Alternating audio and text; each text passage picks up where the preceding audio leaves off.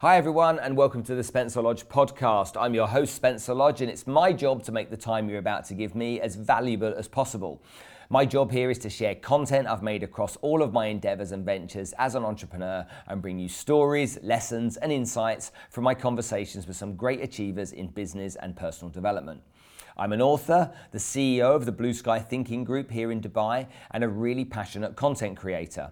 Also, I'm on my own creative journey, and with so much going on, this show is a way for me to funnel out value from all of the work my team and I are doing so that we can share it with our audience online in an easy audio format.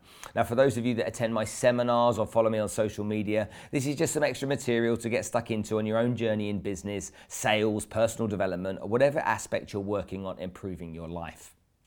In today's episode, I'll be doing that by sharing an interview I did with Harvey Bennett. It was recorded just a few weeks ago here in Dubai. Now, Harvey is the co founder, his wife is the other founder, of a company by the name of Searchy. And Searchy is the first company of its type here in the Middle East that is disrupting the recruitment industry. And it's an industry that I've got an awful lot of peeves with, if I'm really honest with you. It's not an industry I like. I don't think recruiters really do an awesome job overall. Of course, there's some good guys out there. But artificial intelligence and machine learning is something that a lot of us are thinking about for the future, but not right now. But Harvey's grabbed hold of this technology. He's a, he's a really smart guy, and he's using that technology to help recruitment strategies work way more effectively in businesses. Now, I met Harvey through a friend of mine, Raza Jafar, who's the CEO of the Palazzo Versace and also the Capital Club here in Dubai. And I'll share more about that when I come back at the end of the interview. Now, the interview lasts around 45 minutes, and I really enjoyed it because so the real aspects of this that I benefited from. Number one, learning about machine learning and artificial intelligence was great, but also learning from someone that gets it, that doesn't doesn't uh, complicate it, that dumbed it down for me in a way that I could palate it and understand. You know, I know there's a lot of incredible takeaways, especially if you're currently, you know, in, in business and wanting to grow and look to the future. You know, an entrepreneur really has to look to the future. And there's no point you being stuck in today when everything is going to be changing over the course of the next few years. And if you don't believe me, just follow D, uh, Dr. Peter Diamandis, because if you listen to him, you'll know exactly what's going to be happening over the next 10 years. Now, if you've enjoyed several of these podcasts, or even if it's your first one, I'd really love for you to rate and review the show. Ideally, a five star rating on Apple Podcast or some love on SoundCloud comments. It'll all help get the show discovered. And at the end of the day, lots of people can benefit from this content. So if you do that, please, please, please get it done. And do you know what? This is just a request from me saying, I want other people to see uh, and hear this content. I want other people out there to benefit from the knowledge that some of these people that I interview have, and because I really think it's valuable to entrepreneurs. So, if you're ready to get stuck in, I really hope you enjoy my interview with Harvey Bennett. Remember, at the end of the interview, I'll be back to tell you more about how the interview took place, what I've learned and applied, and share a few extra notes about the content. So, without further ado, Harvey Bennett.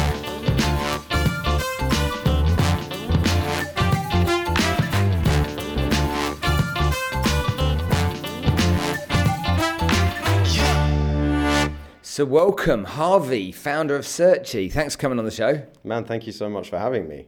It's uh, a little bit strange knowing you and having you come in and sharing your story because I think I've heard a lot about you already and uh, got to know you a bit over time. So, for the benefit of the listeners out there today, first of all, tell us, yeah, in one minute, tell us where you're from and how you got here. Sure. Um, I'm I'm just a normal dude. I came from London nearly eight years ago. Started working for a media agency here, was all into kind of digital marketing and analytics and statistics. Started my own media agency here. And after a few years, kind of moved on my journey. And now I'm running a company that uses artificial intelligence to predict personality and do really good recruitment. Okay. Why did you choose Dubai? I got a phone call from a friend of mine who said, I've been trying to get you on LinkedIn, use LinkedIn. And this is a point in my life where LinkedIn and social media were just no nos for me. He goes, I've been trying to get hold of you on LinkedIn. Will you not answer? Will just respond. So he ended up calling me in the office because we used to work together. And he said, Listen, there's something over here. It's really interesting. The market's very thin in terms of competition. I think you'd smash it. So get on the plane, come over, and let's see what you can do. So I did that. Within three months, I was over here, had no experience of the market, of the region. Obviously, it was all fresh to me. And yeah, it's kind of been a journey since then. A vortex.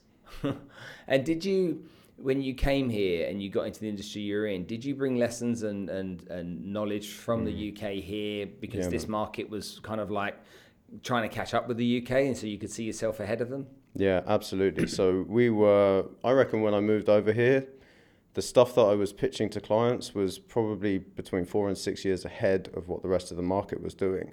So we often would get into pitch situations and clients would turn around and say, What you're saying is great, but it's not technically possible. Because everyone else was pitching down here and we were pitching at this higher level. So it all sounded like it was just techno magic without being a reality. So that was I definitely brought a lot of skill over from the UK and a lot of experience over from the UK. I had a couple of guys that taught me an enormous amount of technical stuff in the UK, which carried me really well here. What have you learned about Dubai that will stay with you forever professionally? That is such a good question, man. I think some of the things that stand out, I wouldn't say they're necessarily about Dubai, but I've learned while being in Dubai. One of the things that I've really, really learned a lot about is being conscious of the journey that I'm on and being present in myself and having an understanding of the impact that I can have on the audience and the people who are around me instead of being completely kind of self centered and only understanding my perspective, being way more tolerant and conscious of what's happening around me and how my actions influence other people. That's definitely something I've learned in the last six, seven years. So explain to, well, like you had to explain to me once when I sat there looking at you thinking you're an alien. explain, explain to people what your company is and what you actually do. On the surface of it, we're a recruitment agency, a recruitment company. We take a brief from an employer over here and then we try and find people that match to that brief. The difference in our approach to that problem is that we are using technology, machine learning, deep learning, tools like this that allow us to quickly predict personality and cultural values of individuals, put them into into kind of made up scenarios and situations and then extrapolate or understand if I put Spencer in this situation, this is how he's going to behave and then use all of that data to make a, a, a story for all of the all of the employers for every single candidate. So as that when I go to an employer and I say Spencer's going to be amazing at this job, they can see a report that explains in loads of detail he's going to behave like this in the working environment. When he's with people, he likes to lead from this particular style. His most dominant working styles or, or dominant natural abilities are persuasion and presenting. He's rubbish at planning things like that, which really help to create a, a, compelling story for any employer to understand this person can do the job, this person can behave in the way I need them to behave, and finally, that this person shares the same kind of cultural values and needs as we exhibit as a business. And, and I guess you'd, you'd never learn that from a CV in a one or two hour Nah. interview. You're absolutely right. It's very, very difficult to make those judgments from an individual unless you put them through a psychometric assessment. And most psychometric assessments are a list of 180 questions with kind of a spectrum. Yeah, I've done them, like McQuaig and stuff like yeah, that. yeah, yeah, exactly. Gallup, things like that, right? And depending on how you answer each of those questions, it then says, okay, well, you're, you're like this or you're like that. The difference between those kinds of assessments and our kind of assessments is we don't ask you to fill in a survey. We don't ask you 180 questions. We ask you to perform a video interview, and then off that video interview, I'm looking, or our machine rather, because I don't look at it, our machine is looking at your microfacial expressions, your body language, your tone of voice, your vocabulary. And it's analyzing all four of those things and saying, okay, well, based on the words that Spencer used when he answered the question, based on how he leaned back when he answered the question, based on how engaged he was when he looked into the camera and he started discussing this thing, here are all of the, the personality traits that he's exhibiting to us. So we use about 10 to 20 minutes worth of video to predict your personality more effectively than your wife could predict your personality. Wowza. Yeah. So my next question is, how, how on earth did you get into this, hmm. onto this, involved in this? Where did it come from for you? So for me, this is not my first startup. In my first company, I went through some challenging times and I I was betrayed, unfortunately. And I remember, I remember when. Hold on, um, what do you mean? You can't just kind of like touch on that. What do you mean? You, I'm coming. I'm coming. I'm coming. So unfortunately, after a few years, my relationship with my co-founders disintegrated to zero, and things got very complicated and very legal. I felt betrayed by them. I'm sure they probably felt betrayed by me. I also felt betrayed by many of the other team members which I'd hired. So we grew from four people to 25 people in under two years. We were banging contracts out with huge clients for large sums of money, you know, tens of millions of dollars.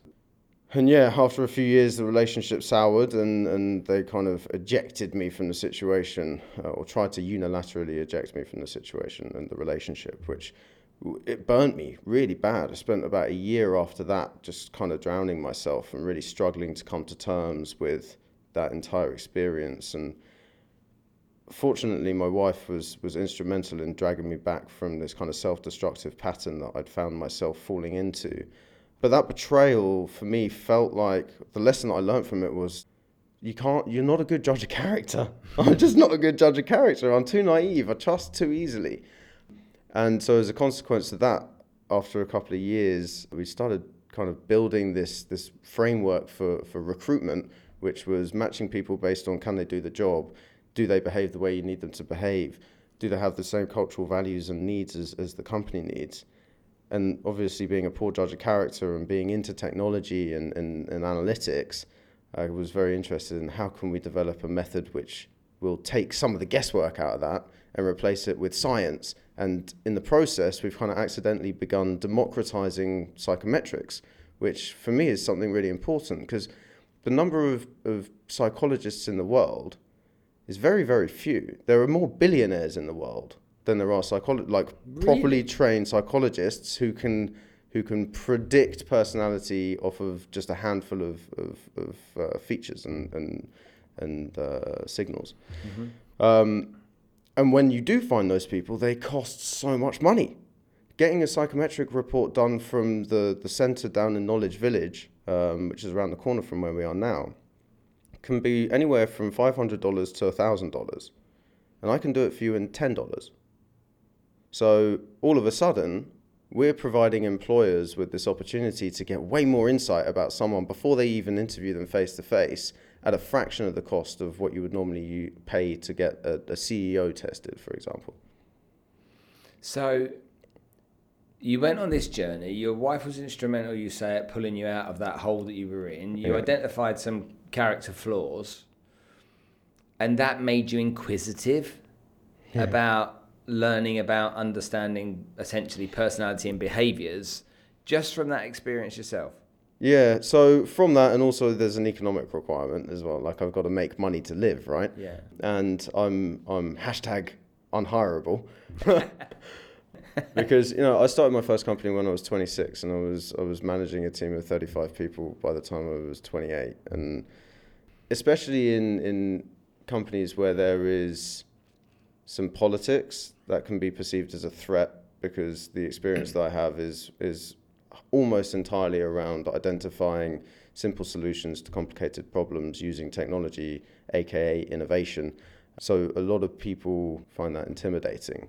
So yeah, I mean, yeah, a lot of it was based on my experiences. A lot of the motivation was based on my experiences. A lot of it was based on I need to find a way to make some money, and I can't get a job because I'm intimidating, apparently. Mm-hmm. The other part of it is I've positioned myself in a place where I don't feel like I can work for someone else with the kind of freedom that I need to pursue the things that I know I'm good at and the things I know that I enjoy without having to compromise on them. So, would you regard your wife as a mentor? Yeah, I think I would. I think I would. Uh, one of the things that I've noticed over the last four years, and even even more so in the last kind of two months, is going through this journey of consciousness. Right, I really, really have this this kind of deep feeling that that as a as a species we all have to, to open and improve our levels of consciousness around specific things which we may have felt were not our problem previously. Um, and one of the guys that was kind of instrumental in sending me along this journey gave me an example of, you know, imagine an example where you go and you get a you get a dog and you train this dog to protect you. So whenever it hears something, it barks to alert you that there's something around. And then after a little while, you realize that there's not, not so much to be afraid of. And so every time the dog barks, you get angry at the dog and you scold the dog. You say, Dog, shut up, stop barking. The dog is doing what it was taught to do and it is responding to a signal which you might not be conscious of. But that dog is absolutely conscious of it. So rather than getting angry at the dog, you need to recognize that the dog sees something that you don't.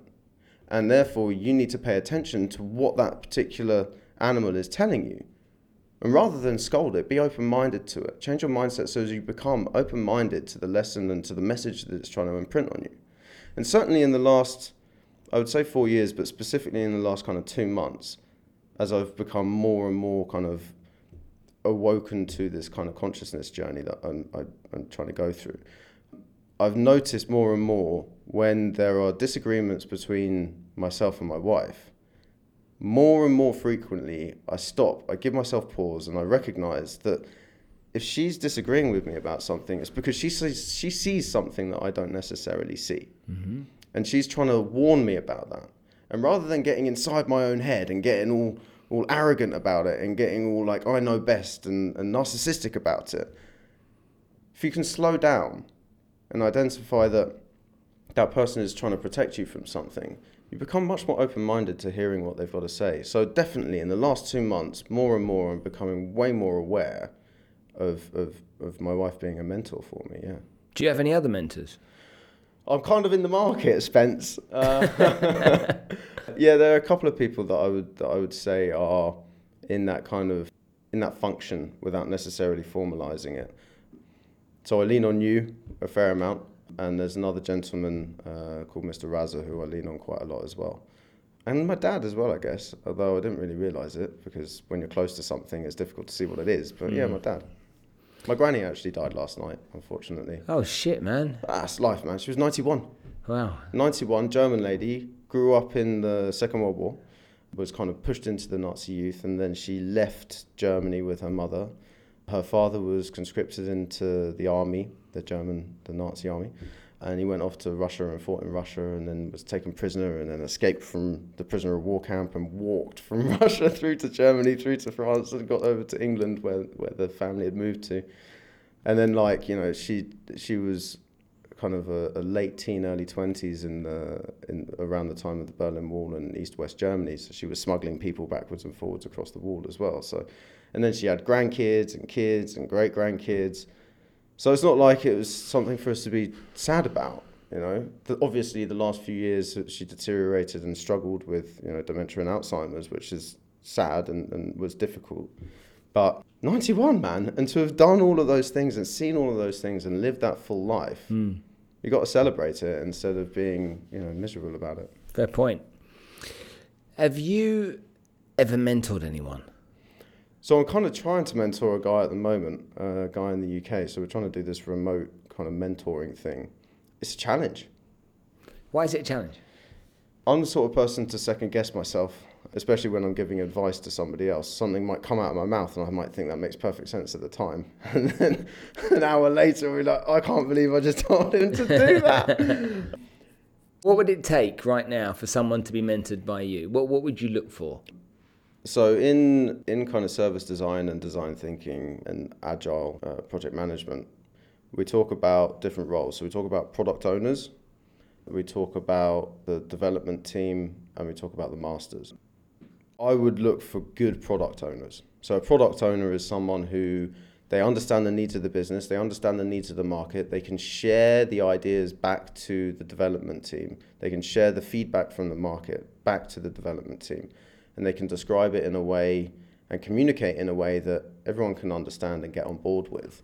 So yeah, someone who's got someone who's who's got that kind of relationship with the market and that ability to communicate the feedback between the different stakeholders. Someone like that, I would I would be very happy to mentor.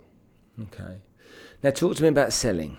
All right. you you have, have got a business that essentially you have to sell to companies you also have to sell to raise finance. Yeah. Tell me about your your kind of understanding of the word selling or s- sales and, and how much effort or time or respect you give the need for knowing about it? So I've always considered myself to be to take a consultative approach to selling. I don't want to push my my, my product onto anyone. I want you to want it. So I'm going to do everything in my power to to to mind fuck you into wanting my product. So yeah, I'm going to do everything in my power to make you believe that you want it more than I want to sell it to you. And that's that's always been my style. And it seemed it seems to work, or it has previously worked on kind of large ticket items, so anything north of two million dollars. I find that that approach tends to work quite nicely. It does mean that the whole process is way slower because I'm trying to convince you that it's your idea and you want it more than I want you to buy it. Mm-hmm. So the sales cycle takes a lot longer. And now, as we're selling a product which is way more commoditized, or not quite commoditized, but we're trying to commoditize it. As we're selling a product which moves much faster, I'm beginning to become far more aware and conscious of the need to have people who perform different roles in the sales funnel and the sales journey and who can get it done much faster. Do you think that if you were a, a more competent, experienced, committed salesperson, that maybe you'd think otherwise? No, I don't think that that's in my personality. I but let's say you were. Let's say you were a decent sales guy. Through your efforts, you'd not knocked in in six weeks the two million you were raising. Yeah. It's just selling. Yeah, yeah, yeah. I mean, look, I think sales is 100% a skill. 100%, no shadow of a doubt there are other there are so many other factors as well which are out of your control to an extent. Like what? Your timing's got to be right. If you imagine like a, a series of circles that overlap each other, right? So you've got three different circles. You got your product's got to be right. Mm-hmm. You got your timing that's got to be right, and then your pricing that's got to be right. Uh-huh. But then there are external things that can come in and they can they can break it. You know, you've got all you've got things like I don't know. For example, the the company that you're selling to could suddenly go bankrupt, or it could have a hiring freeze on, and that could be an enormous company as well. We're we're in the process of negotiating with a very very very large global company, who just turned around and said, "Oh, yeah, we were ready to sign a contract, but we got hiring freeze on until 2020." And we couldn't. We've done we've done everything that we had to do and they were ready to do it. But then these external things come and you can't predict them and they just happen. Obviously, part of the skill, I say obviously, but for me, part of the skill of being a salesperson and part of the, the personality requirements for being a salesperson are being tough enough and having enough determination to be like, that, that doesn't bother me. I'm just going to get on now. That was a shame, but I've now got one, two, three, four, five, ten different prospects that I'm at the same stage and I'm going to keep hitting. I'm going to keep knocking the door down. I'm not that guy. I'm like, I'm going to put all of my eggs into three baskets, and if one of them happens, great. If the other two don't happen, fine. When you look at the journey that you're on, from the start of, of, of essentially searchy beginning, mm. have you had any kind of trips over the curb, any painful moments, any defeats that you've that made you question what you were doing? Yeah, yeah, absolutely. So some of the obvious ones, some of the like tactical ones. So we we onboarded a very large regional airline, and their normal hiring time, their hiring window is like six to nine months to find someone all the way through to onboarding, and we managed to get it down to six weeks using our technology. Wow. And there was a lot of inter thanks man, a lot of internal delays that kind of caused things to slow down because we could have had it done in ten days to be completely transparent. So, found the guy, and then there was Ramadan. And then two weeks after Ramadan, still nothing's happened. And then finally, they get the offer letter out, and the guy turns around and goes, My wife's just taken the job in Poland, so I'm leaving the country. And all of us were just flattened because it was this amazing company, amazing employer, great client to have on the list, great testimonial they were prepared to give us, decent amount of money that we were going to make out of it. All of the stuff had worked exactly as we needed it to and then he moved to Poland. And that was it, just fell on its face. Yeah. And that meant then that you couldn't continue with that airline. No, no, no. It meant that that particular deal, which was our pilot deal, no pun intended. I know it was an airline, but as a, as but that's not, it's not your fault. Why did they? Oh, not, absolutely. Why did they not give you a chance to do it again? No, they did. Okay. They did. They did. But that is a good example of, of a time where we felt we'd done everything. We had performed on every single level that we needed to perform, right.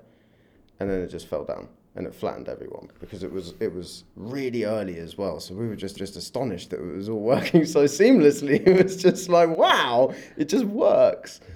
And then and so that made us kind of question the model that we were using, and we pivoted away from that model to give us more control and, and safety. And there, was it was less of a pivot and more of an iteration at that point. Does uh, you know the world of being an entrepreneur is a very lonely place for lots of people. Yeah. You obviously want to be your own boss, so you choose that journey. But you are a co-founder, so your wife is the other founder of the business. Yeah.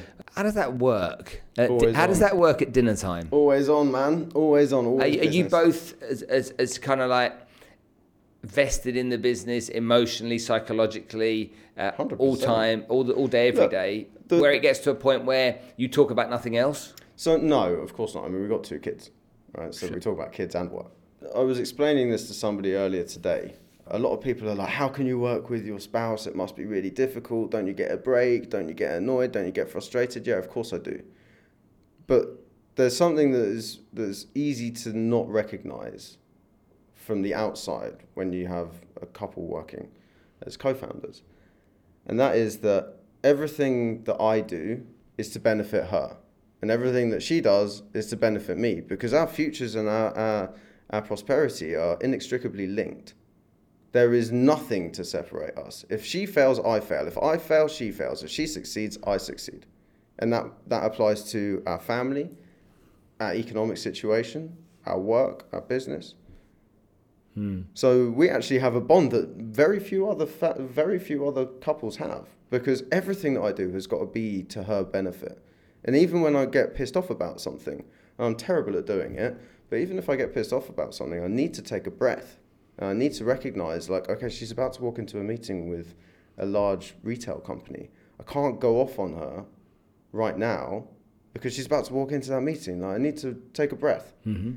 and that gives me then pause to th- to think and, and recognize like is this is it that big a deal or are you just overreacting because as as humans as as uh, Peter Diamandis was talking about last night we have this tendency this genetic tendency to focus on the negative stuff it's really easy you know it's really easy to be like god that was so bad but actually if you if you take some time to get present with that particular situation you realize it's not that big a deal Where would you learn from? What do you, how, do, how do you study? Where do you get your knowledge? I read a lot. I read a lot, and I'm mainly into non-fiction and uh, research papers, kind of scientific research papers. And are there any particular sources that have had a, a, big impact on you? Are people like Peter, like Yeah, I think he's awesome. massive sources of inspiration? Yeah, I, I find him, I find him to be, it, okay. He says some really interesting stuff. He has done some incredible stuff. You know, he founded the X Prize. He's basically the godfather of, of modern commercial space travel. He's the godfather of, of SpaceX, of Blue Origin, of Virgin Galactic. Without him, none of that shit exists today. And that for me is like amazing. And then the influence that he has on some of the, the great innovators and thinkers of our time, uh, I find I find that to be very inspiring all on its own without him saying anything. I think that that's just really, really awesome.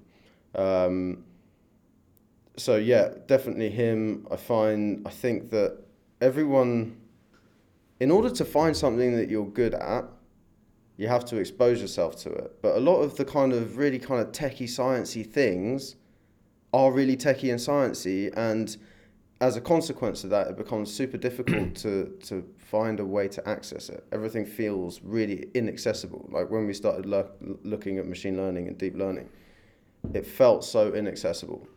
It was just such a, a black box of stuff that makes no sense. And even to this day, I look at some of the outputs that we receive. I'm like, what the fuck? How did it possibly get that? I don't understand how that worked. But there are a couple of guys in the machine learning world who make things really, really accessible. And similarly in, in science as well, you know, you've got uh, people like Bill Nye, who's who was Bill Nye the science guy. He was he was he's been really good at making science accessible to younger generations. Um, Siraj Raval is an inspiration from the machine learning and artificial intelligence. and these are guys that you follow, yeah, yeah, yeah, definitely. and they're great sources of knowledge for you. Yeah, and they break it down in a way which makes it accessible. And the important thing about that is that that opens the door. And then if you're interested, you will naturally want to go and learn more about it. So for me, like the, the getting into a lot of the neural network stuff that we do for predicting based on your face what your personality is like, I struggled to work that out until I started listening to this guy called Siraj Raval talk about neural networks and how you can build your own stuff. And he he didn't teach me how to do it, but he opened the door for me, and he made me feel like this is accessible. This is something I can get into. It isn't for like the elite. It can be democratized. Um, and for me, that's really interesting. Tell me about self awareness. Hmm. What's your understanding of self awareness? For me, it's the ability to understand the relationship that we have as individuals with all of the things that are around us, whether that is you, the microphone, the camera, the water, the phone, or some music which is playing, or a sign like make it happen. Why am I in this room talking to you now? What in my journey brought me here to sit in front of a sign that says make it happen when I'm right at the right on the brink of closing a relatively decent seed round of investment. So I'm making it happen. I think, I hope. So I need to be from self-awareness perspective, I regularly ask myself, why have you found yourself here? And what are the lessons from the things that are around you? Whether it's a conversation that we're having or whether it's a sign that's sitting next to me, I'm looking at that and wondering, like, have I manifested that? Has something else manifested that? Is it just a thing that happened? Or is there something for me? Is there something trying to tell me something? Is there something for me to learn from that? And that self awareness thing, that kind of consciousness and journey through consciousness, is really a topic for me, which is really about having that understanding that although you might not be able to define it, there is a relationship and there is an energy which surrounds all of us, which wants to communicate with you. You just don't necessarily know how to understand what it's saying. And as soon as you can slow down and you can start to take time to be present with the information and the energy which is resounding around you, weird shit starts happening, man. Mm-hmm. Really weird. What do you do to keep fit? Um, so I recently decided. So another thing in my journey through consciousness is understanding that uh, I can have a bigger influence on some of the big problems which are affecting the world than I think I can. Right. So global warming and carbon emissions is something which is a massive issue, which we should all be really, oh, really conscious man, yeah, of. you were telling me about you um, being on your, your carbon footprint diet. Yeah, exactly, right. So in December, beginning of December, there was a report that was released by the United Nations and, and a group of science, uh, scientific bodies about carbon emissions and just how damaging they're going to be if we don't make some take drastic action really soon. Um, and it had been on my mind for a while that I was maybe addicted to meat. A combination of that and then this report that came out um, made me realize that actually it starts with us. It starts with each of us as individuals and consumers making a difference to the way that we live our lives, making that conscious decision to reduce the amount of meat that I'm eating. So now on this carbon footprint diet, I pro- my diet currently is about 15%. Weekly diet is probably about 15% meat at the moment. I can't quite cut it out yet. I don't know if I will ever completely cut it out. But yeah, so that's one of the things that I'm doing, and that for me, that's a that's a, a health thing in terms of my diet, and it's also a health thing for the planet as well. And do you do sports? I walk. To go to the gym? to go to go running? Uh, yeah, I mean, I went through a couple of years of doing nothing, uh, and then New Year's came along. and I was like, yeah, I've got to do some running. So I used the track in Golden Mile probably three times a week at the moment and use some of the stuff there. And then there's like a little makeshift gym upstairs. Do you have any kind of rituals that you have every day? Do you get up early and do a certain, do you know, do you meditate and? So I normally wake up and read a, a research paper. Uh, that's normally the first thing that I do in the morning. Do you wake um, up before the kids? Do you know, two years ago, they would have woken up first. 100% they would have woken up first because they wake up at like 6 o'clock, 6.30. And now, like 10 minutes before, I think because my body's become so used to it now, 10 minutes before they wake up, I'm awake. So yeah, just wake up. Hold on a minute. I want to take you back to the subject. You um, you said you did the carbon footprint diet. Mm. Did did not eating meat make you feel healthier? Mm. Did it? Did it make you feel more more kind of like? kilos. I know you felt you see you lost weight. Did you feel more energy? Yeah. So, so you stopped eating meat. You and like noticeably as well, right? What noticeably noticeably more energy? Yeah, yeah. I did not feel as lethargic especially cutting out red meat. Red meat makes you feel real lethargic. And now when I have red meat, which I, I'm struggling with red meat now because it just makes me feel really heavy and like I can't really function and I feel uncomfortable and bloated and awful. That's really interesting. It's weird. It's weird. Hmm. And so, married to somebody you work with, with kids, working seven days a week as you do in essence, how do you find a way of making a work life balance? I fucking love my job. That's how we do it. Do the kids see enough of you? That's the question I'm wrestling with. That's a question I'm Well, wrestling answer it with. yes or no. Do they, do they see enough of you? The fact you're wrestling with it means no. Yeah, that's exactly right. Okay, they should see more of you. You think? Yeah, I think so. So does that Look, mean does that mean they- you do- don't do does that mean you don't have the balance? No. Some of the basic principles of science are that energy cannot be created or destroyed. Right? It can only get turned into different types of energy. And if you were to imagine that as a diagram, if we have a flat piece of the earth here, and if I start taking earth out of this side and piling it onto this side, it's still a line. We've still got a flat line. It's just that now the matter I'm taking out of here is getting piled up onto here. So it's still, in effect, the same line, just in a different direction.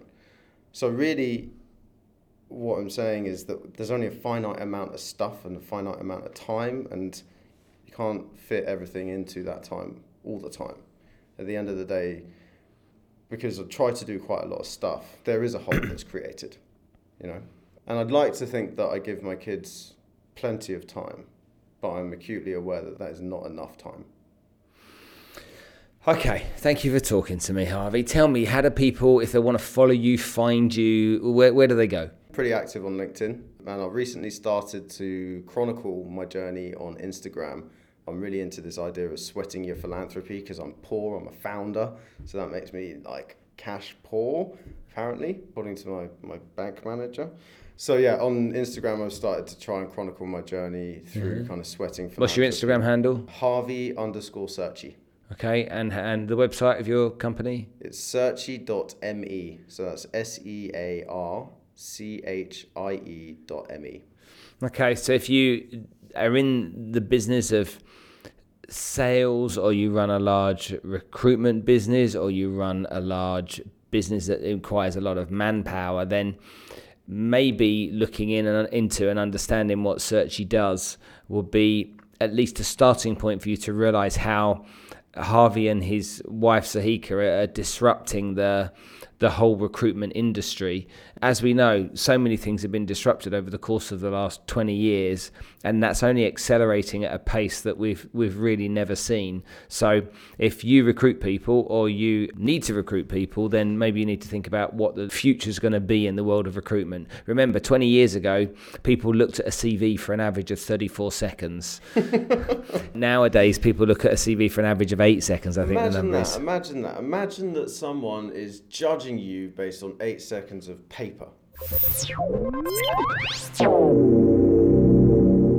So there you have it, my interview with Harvey Bennett. I really hope you enjoyed it. And number one, it was worth the time. Uh, number two, you learned a lot more about Harvey's story and his industry. And number three, it made you feel better about your entrepreneurial journey and the experience that you're going through at the moment. So, a little more on how this interview came about. I met Harvey through a guy called Raza Jafar. He is the CEO of the Palazzo Versace. He's very much involved in the United Nations, traveling all over the world, dealing with trying to save people from child slavery and child poverty. And he's just a genuinely really decent human being. And so, Raza introduced me to Harvey and said, I think you two guys would get on. And I remember during the interview thinking, you know, that, that there was so much more to Harvey than just him being one of these techie AI machine learning guys. You know, to see that he had a problem, you know, with his first business because he became unmanageable and the partners that he was working with decided they didn't want him part of it was a real kind of revealing moment. Um, he got a little bit emotional when he talked about it, but um, being being a guy, maybe he didn't see that so much. To see he failed and and realized that at the time he was uh, blaming everybody for the reason it happened, but actually the reason he failed was down to him. Uh, you know, he came through a battle with drink as well that was, uh, that was affecting his life, and he talks very openly about how his wife Sahika really saved him from that. And I know Sahika as well. I've got to know her, and you can see she's very, very strong and very determined, and she's done an awesome job of getting him out of that mess. And as Harvey explained that, that was really that was a really lovely thing to hear. I also uh, really benefited from the fact that I didn't really know much about machine learning. You know, it was something I was completely naive to. I'd heard it. You know, the terminology is spoken about a lot. I'm sure you out there you have as well. You know, you've you've heard machine learning and particularly artificial intelligence being mentioned, but I didn't really know much about it, and he really gave me a good understanding. So I see Harvey regularly. I saw him since the interview, and uh, it was great having a chance to just get him to recap that time that we sat down and spent together. And he, and he said to me, he said, "Yeah, you, you asked me questions that nobody else has ever asked me." And I suppose that, that that's the job, you know, on this podcast is to, is to forget to people to reveal themselves, who they are as human beings, as much as who they are as professionals. So, what were my takeaways? Well, number one, the recruitment industry is broken uh, recruiters get paid to put bums on seats effectively. A lot of people complain about the quality of candidates that they get in the traditional model that's used. So, using artificial intelligence to, to and, and machine learning to interview candidates, and for that that machine learning approach then to decide who's the best fit for the job. You know, you just think about it when you interview someone, if you ever have, you know, how do you know about their attitude? How do you know about their behavior? How do you know about their temperament? How do you know about their work ethic at an interview? Typically at an interview, they're sat there giving you their best, aren't they? They're selling themselves at a job interview. So you're going to see the best of them in that moment and you have to make decisions after spending, I don't know, 45 minutes or an hour with someone as to whether they fit in the business well, AI helps to make that more definable and more reliable. And I think that that's something that we need to consider for the future because getting the right people with the right emotional intelligence as, as, as well as the, mo, uh, as the right IQ um, is really important in business. You know, we want staff to be loyal, we want staff to be part of the long term journey of our businesses. And, and we know what it's like when you recruit the wrong person. The amount of times in the past, over the years, I've interviewed someone and thought, he's brilliant or she's brilliant, the person for the job only to find three months in that they're nothing like that.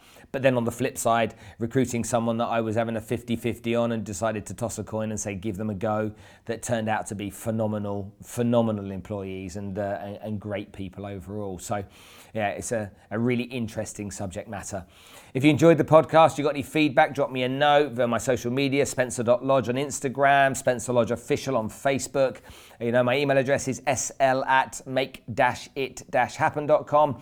I'd love to hear from you if you've got anything to say or if you've learned anything or you're starting to apply this on, uh, on any show, any of the stuff I've done on any show, really.